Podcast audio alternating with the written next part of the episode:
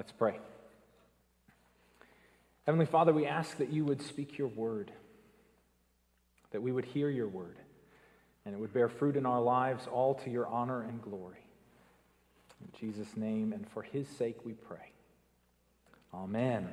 Please be seated wherever you are. And as you're being seated, if you would, open your Bibles or turn back in the, uh, in the bulletin to Luke 24, beginning at verse 13. Just read a moment ago. Luke 24, beginning at verse 13. so there were two men walking, and irony of ironies, they were talking about Jesus when Jesus himself comes up to join them and asks them, What are you talking about? And one answers, Are you the only one in town who doesn't know what just happened? And Jesus asks, what happened? About Jesus, they say, how he was a great man who did mighty acts from God and was crucified just the other day. And then they sadly and probably somewhat skeptically mention that some of them had gone to Jesus' tomb, but when they got there, they couldn't find his body. Here is Jesus, the one they were looking for but couldn't find. Here he is alive, the one for whom they had looked among the dead and they don't yet recognize him. Now, this morning, I want us to see in the experience of these two followers of Jesus an essential truth that is especially important for us, for us certainly at any time, but now all the more for us in this time of shelter in place orders and social distancing. These disciples face a variety of emotions and experiences in our short reading, and they face them, and here's the crucial part they face them together as the Christian community. They face their heartbreaking discouragement together. They face their, or they experience their worship together. And once they recognize Jesus risen from the dead, they rejoice together as the church, it is essential as part of our calling to walk through these things together as the church. And we see in these travelers' experience how going through these things together as a corporate church makes a world of difference. In the famous book, The Pilgrim's Progress by John Bunyan, a fictional traveler makes his way through uh, various challenges toward the celestial city. And this is a wonderful book, an allegory of the Christian life, and has become a great source of encouragement to many around the world, as it should. And it contains some very helpful and important lessons written in a very creative way. But I will suggest that there is a significant problem in this view of the Christian life. This whole wonderful book, which I would recommend people read, about a Christian walking through life on his way to glory falls short on this point because everything he goes through, everything this character, everything this Christian goes through in his life, he does alone. There is no church. There is no fellowship. There is no community. The whole journey is completely on his own. But that is not what God calls us to as the church. The church, by its essential nature, is the people of God, gathered for worship, gathered for mission and fellowship and discipleship. And that's even the way the, the, the Bible words for church were used in the ancient world. It was an assembly of people gathered together. We are in this together. And without being connected together, we cannot live out the Christian life as we are called to, and we cannot follow our crucified and risen Savior as we are called to.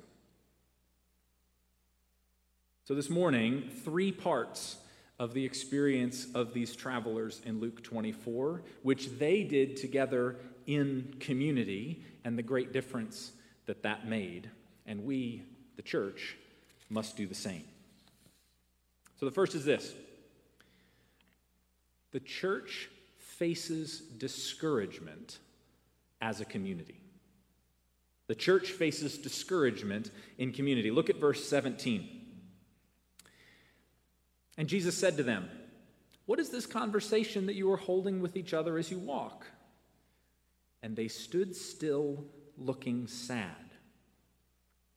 Then one of them, named Cleopas, answered him, Are you the only visitor to Jerusalem who does not know the things that have happened here in these days? And he said to them, What things? And they said to him, Concerning Jesus of Nazareth, a man who was a prophet, mighty in deed and word before God and all the people, and how our chief priests and rulers delivered him up to be condemned to death and crucified him. But we had hoped that he was the one to redeem Israel. So they stood still with their faces downcast. We had hoped that he was the one who would redeem Israel. These two were processing their discouragement together. And when Jesus arrived, they had been talking through their sadness and their heartbreak over Jesus' death because they had staked their lives on something. And when Jesus died, all hope was lost but they were processing it and going through it together. How easy is it for us to turn inward and pull away from others when we're discouraged? Now, we don't have to say everything to our brothers and sisters in the church. Some of us do very valuable processing inwardly. But how easy it, uh, is for us to go inside ourselves and pull away from the church when we're discouraged or heartbroken. I've seen it, for example, when someone grieves the death of a family member or the loss of a job. And when the person is finally able to process with another person in the church, they're able to begin the journey of healing and invite the Holy Spirit to meet them in their pain. We're made for connection. And when we are discouraged or heartbroken, we need to already be part of that faithful worshiping community. We need those loving and caring people already intimately a part of our lives when the crisis hits. And then we need to dig deeper in in the midst of our discouragement. And we need to have already committed to the community of the church, of God's people, even before the crisis hits. And then we need to be willing to process that together with others who love us and who love the Lord. And these disciples were clearly committed to the church. And when they were completely dejected and heartbroken, they leaned into each other and processed together. And they model for us the need that we all have to face discouragement together in the church community. As the church, we need to face our discouragement together.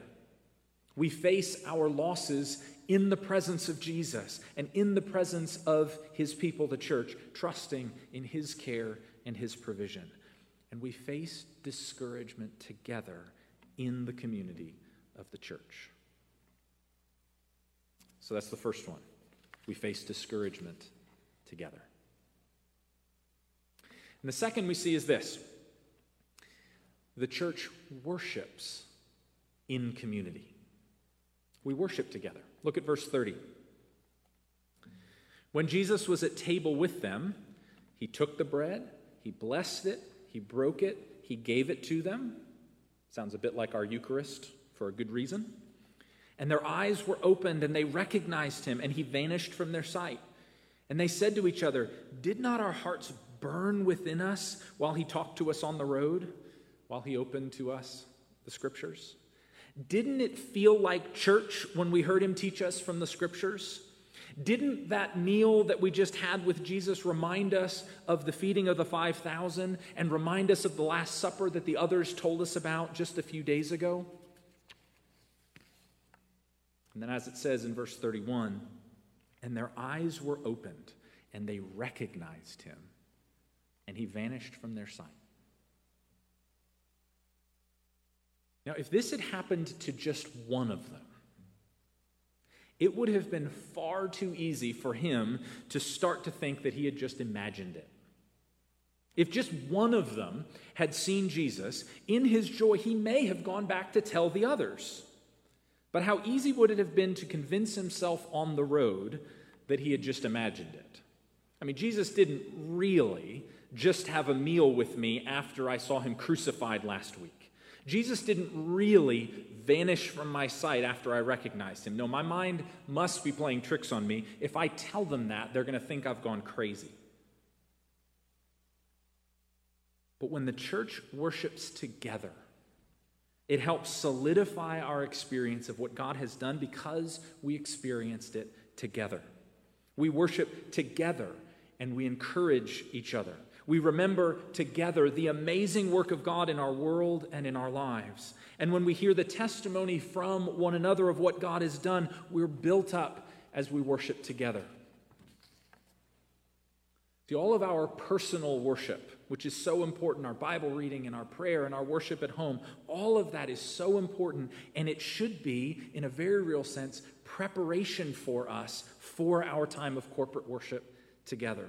This corporate worship where we're all together is the primary calling of the church as the people of God. Worship together, whether in a church building or out in a field or under a mango tree, worship together as the people of God gathered is essential. And these men model for us the importance of worshiping together as the church.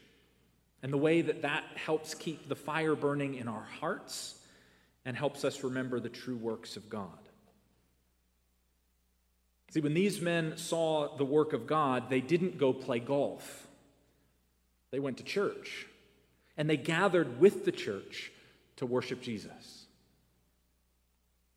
So the church faces discouragement in community, and the church worships in community. And third, the church rejoices in community. Look at verse 33. And they rose that same hour and returned to Jerusalem. And they found the eleven and those who were with them gathered together. And those others were saying, The Lord has indeed has risen indeed and has appeared to Simon. And then these two that had just seen Jesus told them what had happened on the road and how he was known to them in the breaking of the bread. And so once these two realized that Jesus had arisen from the dead and had appeared to them, they make the journey back to Jerusalem to rejoice together with the other Christians. And when they got there, they heard the joyous news from the others that they too knew that Jesus was alive, and they all rejoiced together. To quote another passage from the Bible, they rejoiced exceedingly with great joy. He's alive, he really is. It's not a dream, we've all seen him. And they rejoiced together. I think of the parables in Luke 15 about the lost sheep and the lost coin and the two lost sons. And in each of the stories that Jesus tells, when the person finds the sheep or the coin or the sons, the person immediately goes to find other people and says, Rejoice with me. Because there's something essential about rejoicing together at what God has done that just can't be done alone. The staff in our office often hear me come out of my office on Thursdays once my sermon writing is completed, and I'll say, you know, rejoice with me, my sermon is done. Because when we're filled with joy, we need to celebrate with someone else. And as the church, we need to rejoice together as the church community and not simply alone. And celebrating with the church community helps us experience the joy that we have in our risen Lord Jesus. So, church, we need to, to be connected together and share our joy. And we need to share what God is doing because He actually doesn't just do it for us individually, but for the whole church. Your joy is partially for me too, so I can rejoice with you. And my joy is partially for you too, so you can rejoice with me, so that we can rejoice exceedingly with great joy in Jesus together. The church faces discouragement together, the church worships together, and the church rejoices together. So, how do we do this? In a season of stay at home orders and live streaming church services. I'll give you a few ideas. One is this. Now, this may be especially shocking to people, especially my age and younger. But we have these incredible things called cell phones. And one of the truly amazing things that we can do with those cell phones is we can make phone calls. It's true. I mean, you, you might have realized, you might not have realized with all the various apps that you can download, um, but there is actually a standard built in feature on your phone that you can call people right from your phone. So call people and check in and pray together. And you just can't do that by text message. Tell each other what's going on and what you're doing. Face your discouragement together. Use that opportunity to worship together and rejoice together with the church. Another way to put this into practice is to worship every week. And make it a non negotiable, unless you just simply absolutely cannot, but make it, if you are at all possible, to make it non negotiable to worship live with the church together at 10 a.m. Don't say, no big deal, I'll just watch it when I get around to it. Don't say, I'm going to go for a bike ride instead, I'll do it later. Do it live with the rest of the church, unless you just simply can't. And in that case, worship along in its entirety just at another time. But there's something significant about doing it at the same time. Watching a sporting event later, even if you don't know who wins, just isn't the same as watching it live when it's happening participate together at the same time. Another one is this, and this is incredibly, incredibly important. Re engage immediately when we safely can. Re engage immediately when we safely can. So I spent uh, 10 or 12 years working in youth ministry. And one of the things that I learned over the years was this that when students go off to college, most of our Christian youth will say, and they genuinely mean it, but they say when they get there, they will go find a church. But what most of them actually think internally is, I'm going to go get settled for a little while, and then after a few weeks, after I have my feet under me, once I learn where everything is, then I'll start looking for a church. And let me tell you, they never do. But students who begin looking for a good church immediately always do, even if it's not the church they go to the first week that they end up getting connected with. But students who go to church week one always manage to find a good church to be a part of, even if it's not the one they go to the first time. But those who say they'll get to it in a few weeks basically never do. Those who make it a priority pretty much from week one basically always find a place to get involved. And those who put it off even for just a few weeks almost never do. And I could name person after person after person for whom that's true. And the fact is that every single one of us, right now, wherever you are, every single one of us is currently developing new habits of not going to church on Sundays. Every one of us is developing a new habit. Now, right now, we don't really have a choice, but when we are able to safely gather again, every single one of us is going to have to fight against the new habits that we've developed of staying home and is going to have to choose to re engage. And just like the college students, if you wait for things to settle too much in your own life, you'll likely never engage. And you'll be letting the enemy win. So join in immediately when it's safe to do so. And in the meantime, worship every Sunday that you possibly can together at 10 a.m. We at Holy Cross also have a variety of ways to keep connecting while we're physically apart. So each day at noon, we have daily prayer on our Facebook page. I've been creating a daily devotional videos um, on our YouTube channel. The youth ministry has been finding creative ways to connect and have small groups and their youth ministry time digitally. The children's ministry is finding fun ways to connect digitally. Our preschool is providing resources and classroom materials digitally. Some of our weekly small groups are meeting through video calls. Now, none of this is ideal forever, but we're working faithfully to stay connected and to grow together as the church during this very strange time where we're stuck being physically apart. But call each other. Worship every week at 10 o'clock. Re engage immediately when it's safe. And take part in the connection points that we have going on right now. Hey, friends, as the church, we must follow the example of these early Christians. And we need to face our discouragements together. We absolutely must worship together. And we need to rejoice together as we recount the goodness of what God has done and what God is doing in our lives. Our Lord Jesus is alive, He is risen. Alleluia. So, as His church, we can face our discouragement together. We can worship our risen Savior together. And let us rejoice together in the goodness of our risen Lord, Jesus. Man,